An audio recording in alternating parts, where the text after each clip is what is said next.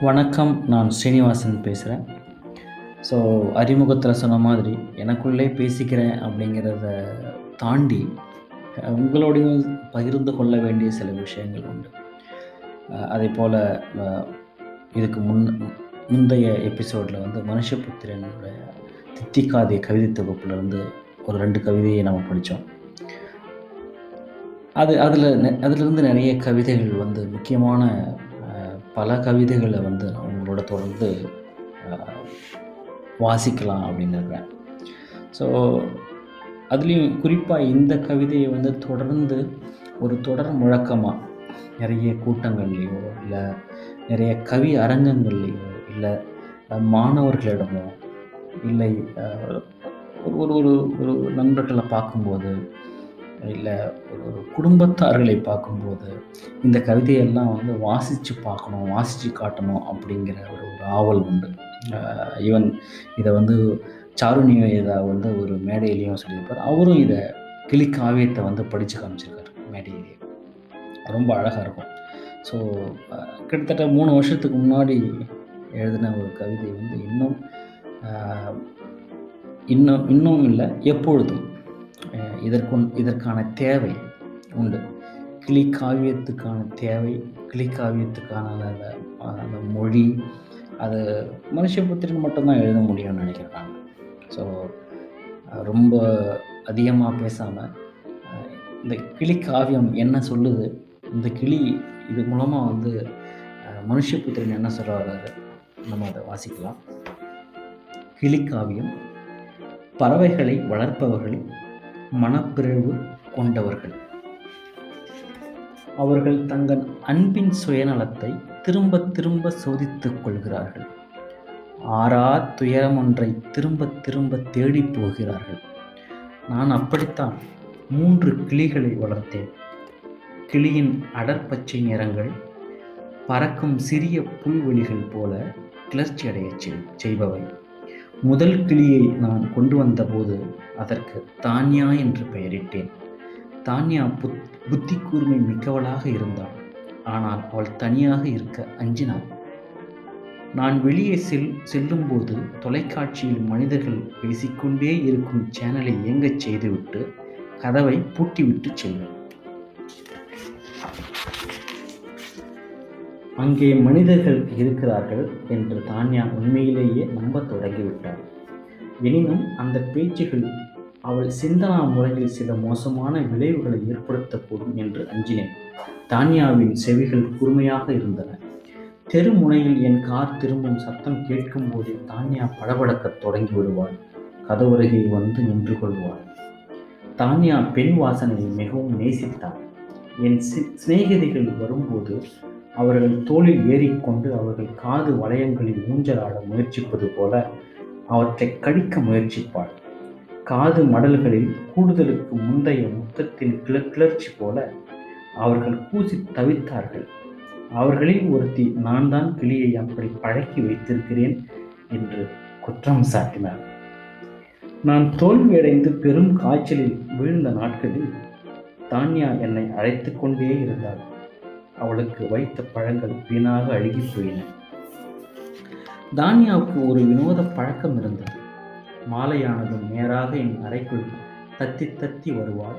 சில நிமிடங்கள் என் கட்டிலின் மீது ஏறிவிட்டு பிறகு அமைதியாக தன் இடத்திற்கு சென்று விடுவாள்.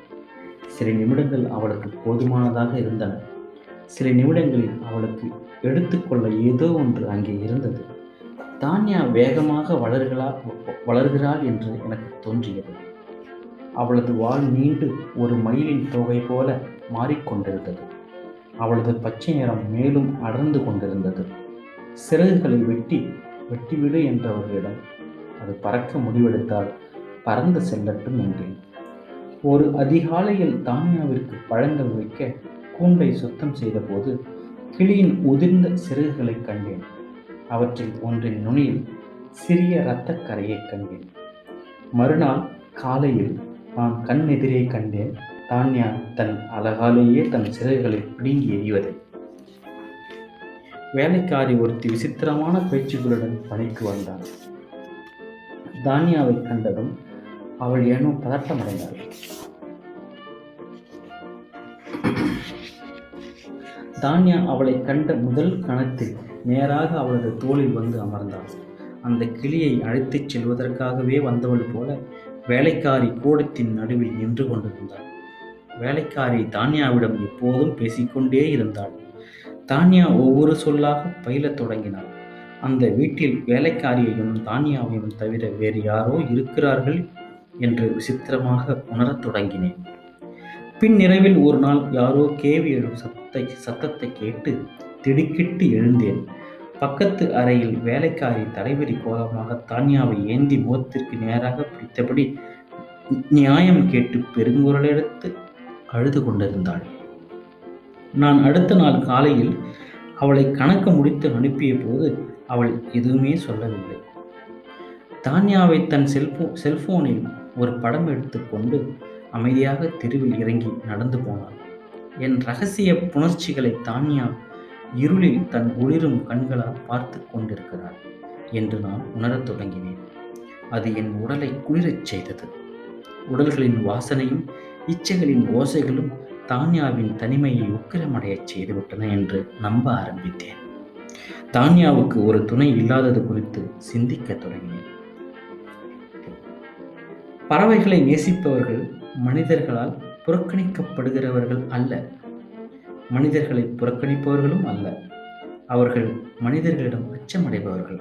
அவர்கள் தம் முழு அன்பை மனிதர்களுக்கு காட்ட முடியாமல் தோல்வி அடைந்தவர்கள். தான்யா ஒரு அபூர்வ வகை கிளியாக இருந்தார் அவளுக்கான இணையை தொலைதூர வனாந்தரங்களில் தேடியே கண்டடைய வேண்டும் என்றார்கள் கிளி வியாபாரிகள். நான் பல வாரங்கள் காத்திருந்தேன். உன் தனிமை சீக்கிரமே தீர்ந்துவிடும் என்று தானியாவுக்கு தினமும் சொல்லிக்கொண்டே இருந்தேன். கிளிகள் மனிதர்கள் போல கனவுகள் காண்பதில்லை என்பதால் தானியா அமைதியாக தானியங்களை கொழித்து கொண்டிருந்தான். நல்ல மழை கொட்டி கொண்டிருந்த ஒரு நாளில் வேடன் ஒருவன் வந்தான். கையில் கிளிக்கொண்டை தூக்கி பிடித்து கொண்டிருந்தான். கடைசியில் கிளிகள் கிடைத்துவிட்டன என்றான் உற்சாகத்துடன். கூண்டில் இரண்டு கிளிகள் மருகிக் கொண்டிருந்தன. எதற்கு இரண்டு கிளிகள் எனக்கு ஒரே ஒரு ஆண்கிளி போதும் என்றேன். இவை இணை பறவைகள் பறவைகள் பிரிக்க முடியாது. பிரித்தால் அந்த பாவம் என்னை துரத்தி வரும் என்றான். அப்போது அவை கூண்டுக்குள் ஒன்றை ஒன்று முத்தமிட்டு கொண்டிருந்தன. உனது கிளியோடு இந்த கிளிகள் சீக்கிரமே பழகிவிடும். கிளிகள் குழந்தைகளைப் போல கலங்கமற்ற இதயம் கொண்டவை என்றான் வேடன். ஆண்கிளிக்கு சித்திரை என்றும் பெண்கிளிக்கு வள்ளி என்றும் பெயரிட்டு தானியாவின் கூட்டிற்குள் அவற்றை விட்டேன். வேடன் கனத்த இருளில் கொட்டுகிற மழையில் நடந்து சென்றான். தான்யா இரண்டு புதிய கிளிகளை கிளிகளைக் கண்டு பதட்டமடைந்தான் அவளது இடத்தில் செய்யப்பட்ட அத்துமீறல் அது என்று உணரத் தொடங்கினாள். கூண்டின் ஒரு மூலையில் போய் நின்று கொண்டால் அமைதியிலிருந்து குரலை எழுப்பத் தொடங்கினாள். வள்ளியின் கண்கள் தான்யாவின் கண்களைப் போல மிருதுவானவை அல்ல. அவற்றில் நிரந்தரமான ஒரு கடுமை குடிகொண்டிருந்தது. அது தான்யாவை மட்டுமல்ல என்னையும் ஒரு விரோதத்துடன் உற்று பார்த்தது. சித்திரைக்கும் வள்ளிக்கும் இடையே ஒரு அந்தரங்க உலகம் இருந்தது. தான்யா அந்த உலகத்தின் தனிமையில் உள்ளே வந்து விட்டார் அப்படி வருகிறவர்கள் மேல் கவியும் முழுமையான வெறுப்பை தான்யா உணரத் தொடங்கினார் கிளிக்கூண்டில் இரண்டு கம்புகள் குறுக்கே இருந்தன. ஒரு கம்பில் எப்போதும் சித்திரையும் வள்ளியும் நின்று கொண்டிருந்தார்கள். மறுகம்பில் தான்யா தனித்து நின்று கொண்டது. யாருடைய இடத்தையும் யாரும் விட்டுக் கொடுப்பதும் இல்லை மாற்றிக்கொள்வதும் இல்லை. கிளிகளின் இதயம் மனிதர்களின் இதயத்தை விடவும் சிக்கலானது. அந்த வேடன் என்னை ஏமாற்றிவிட்டு சென்றிருந்தான். ஒரு நாள் காலை தானியாவின் அவலக்குரல் கேட்டு பதறிச் சென்றேன். வள்ளி தானியாவின் தலையில் வன்மத்துடன் கொத்தி கொண்டிருந்தாள். தானியா தனித்து இருந்து பழகியது. தாக்கப்படுதல் என்றால் என்னவென்று அறியாதவள் இதை எப்படி எதிர்கொள்வது என்று அவளுக்கு தெரியவில்லை. சித்திரை எல்லா ஆண்களையும் போலவே அங்கே அமைதியாக தனக்கு எந்த சம்மதம் சம்பந்தமும் இல்லாதது போல நின்று கொண்டிருந்தது. நான் இந்த நாடகத்தில் மனமுடைந்து போனேன். தானியாவுக்கு நான் இழைத்தது மிகப்பெரிய அநீதி. வள்ளியை கடுமையாக அதட்டினேன். தானியாவை வெளியில் எடுத்து அவள் உடம்பை தடவி கொடுத்த போது அது கடுமையாக நடுங்கிக் கொண்டிருந்தது. எல்லாம் சரியாக அவகாசம் தேவை. இணக்கத்திற்கு ஒரு காலம் தேவை என்று வழக்கம் போல ஒரு சமாதானப்படுத்திக் கொண்டு மறுபடியும் தானியாவை கூண்டிற்குள் அனுப்பினேன். மனிதர்களைப் போல கிளிகள் சமரசம் செய்து கொள்ளும் என்று நான் நம்ப விரும்பினேன். ஆனால் சித்திரையும் வள்ளியும் தான்யாவிடம் பேசி நான் ஒரு முறை கூட பார்க்கவில்லை. அது மட்டுமல்ல தான்யா என்னிடம் பேசுவதை முற்றாக நிறுத்தி கொண்டாள். துயரத்தின் நிழல் அவள் கண்களில் நிறைந்து கொண்டிருந்தது பறவைகளை நேசிப்பவர்கள் அவற்றின் சுதந்திரத்தை பறிக்க நினைப்பவர்கள் அல்ல. அவற்றை துன்புறுத்தி இன்பம் அடைபவர்கள் அல்ல. அவர்கள் ஆபத்தான வனங்களை விட பறவைகள் நம் தம்மிடம் பாதுகா பாதுகாப்பாக இருப்பதாக நம்பு நம்புகிறார்கள். அவை தங்கள் அன்பை முழுமையாக ஏற்றுக்கொள்கின்றன என்று நம்புகிறார்கள் மூன்று கிளிகளும் எந்த இன இணக்கத்திற்கும் வராமலேயே ஒரு வாழ்க்கை முறைக்கு பழகியிருந்தன. பின்னர் பெரும் மழைக்காலம் தொடங்கியது. கிளிகள் இடையறாத மழையின் சப்தத்தை அச்சத்துடன் கேட்டுக்கொண்டிருந்தன நான் சில்லிட்ட தரைகளில் கால் வைக்க கூசினேன். நதிகள் உடைந்து எனது நகரம் மூழ் மூழ்கத் தொடங்கிய நாளில் மக்கள் மேட்டு நிலங்களை நோக்கி பைத்தியம் பிடித்தவர்களாக ஓடினார்கள். யாருக்கும் உணவில்லை தண்ணீர் இல்லை. கடைகள் மூடப்பட்டு விட்டன வளர்ப்பு நாய்களின் செத்த உடல்கள் நீரில் மிதந்து சென்றன.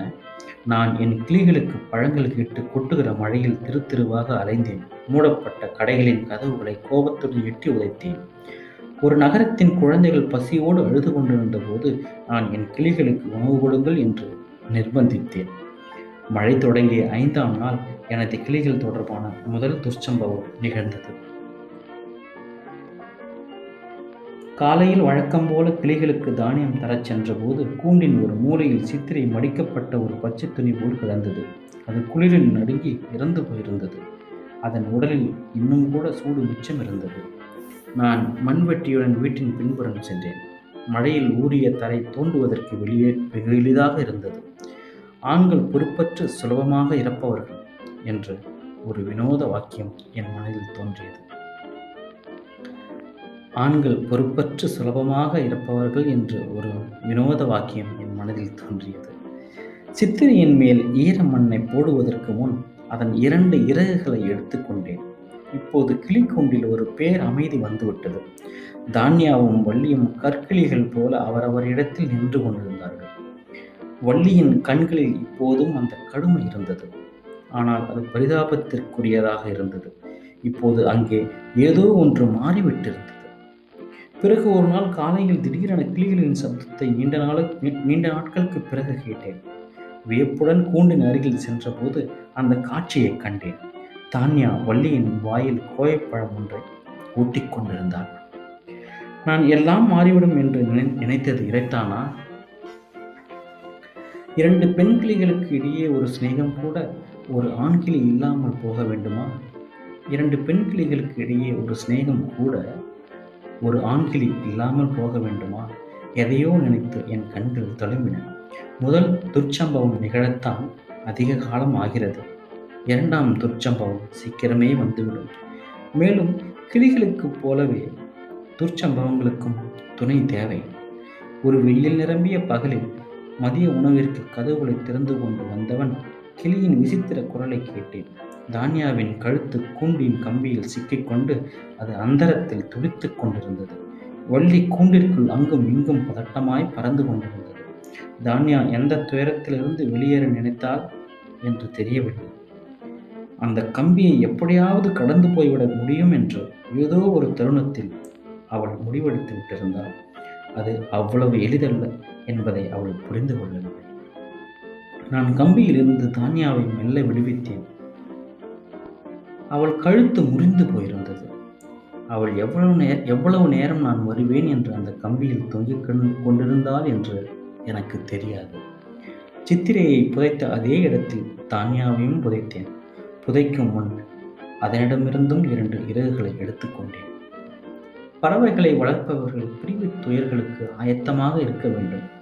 கைவிடுதலுக்கு ஆயத்தமாக இருக்க வேண்டும். துரோகத்திற்கு ஆயத்தமாக இருக்க வேண்டும். விடுதலைக்கு ஆயத்தமாக இருக்க வேண்டும். வள்ளி இப்போது தனியாக இருந்தால் அவள் தப்பித்தவறி ஒருமுறை கூட பேசவே இல்லை. அவள் தன் குரலை விழுங்கிவிட்டாள் என்று தோன்றியது. நான் இப்போது கூண்டுகளின் கதவுகளை திறந்து விட்டு விட்டேன். அவள் சாமான்கள் வைக்கும் பரண்மையில் போய்.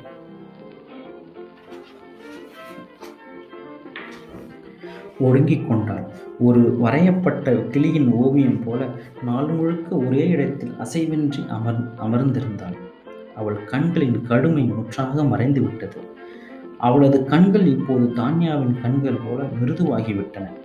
வாசல் கதவுகள் எப்போதும் திறந்தே கிடக்கின்றன. ஒரு முறை வாசலுக்கு வெளியே வள்ளி தரையோடு தரையாக பறந்து சென்றதை கண்டேன். இரண்டு நிமிடத்தில் அவளாகவே பழைய இடத்திற்கு பழைய இடத்திற்கு வந்துவிட்டாள்.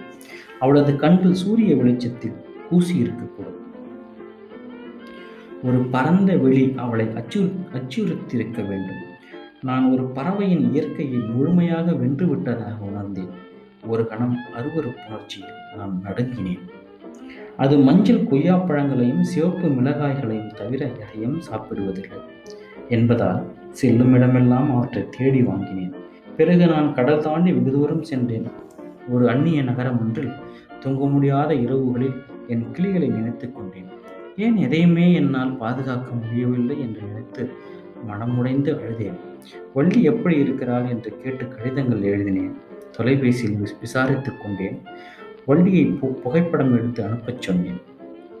ஒரு இளவேனில் காலத்தில் சென்றவன் அடுத்த மழைக்காலத்தில் வழியெல்லாம் என் கிளியை நினைத்து கொண்டே திரும்பி வந்தேன்.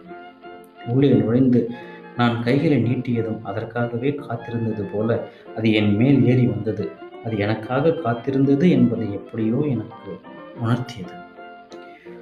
நான் நான் அதை எப்போதும் விளையாடும் மொட்டை மாடிக்கு அழைத்துச் சென்றேன். அது நீண்ட நாளைக்கு பிறகு ஆகாயத்தை பார்க்கிறது. ஆகாயம் முழுமையான வெளிச்சத்தில் முழு நீள வண்ணமாக இருந்தது. நான் ஒல்லியை என் தோளில் வைத்துக்கொண்டு நான் திரும்பி போக வேண்டிய நாளை பற்றி துயரத்துடன் நினைக்கத் தொடங்கினேன். ஏதோ ஒரு கணத்தில் என் கிளி என் தோளில் இருந்து அருகில் இருந்த மாமரத்தை நோக்கி பறந்து சென்றது.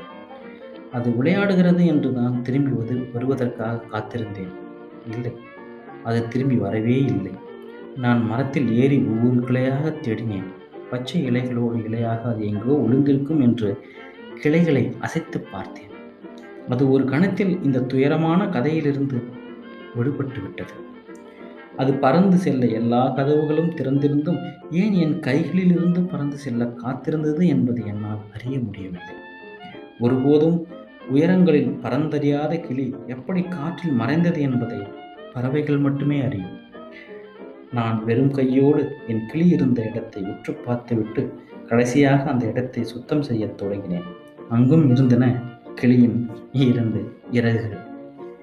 உயிருள்ள கிளியின் இரண்டு இறகுகள் முதன் முதலாக நான் உயிருடன் உயிருடன் விடுதலை செய் செய்த கிளியின் இரண்டு இறகுகள். உயிருள்ள கிளியின் இரண்டு இறகுகள் முதன் முதலாக நான் உயிருடன் விடுதலை செய்த கிளியின் இரண்டு இறகுகள். இந்த கவிதை வந்து இருபது ஒன்பது ரெண்டாயிரத்தி பதினாறு இரவு பதினோரு மணி பதினோரு மணி இரண்டு நிமிடத்தில் எழுதியிருக்காரு மனுஷபுத்திரன். மிக ரொம்ப அருமையான கவிதை. நன்றி.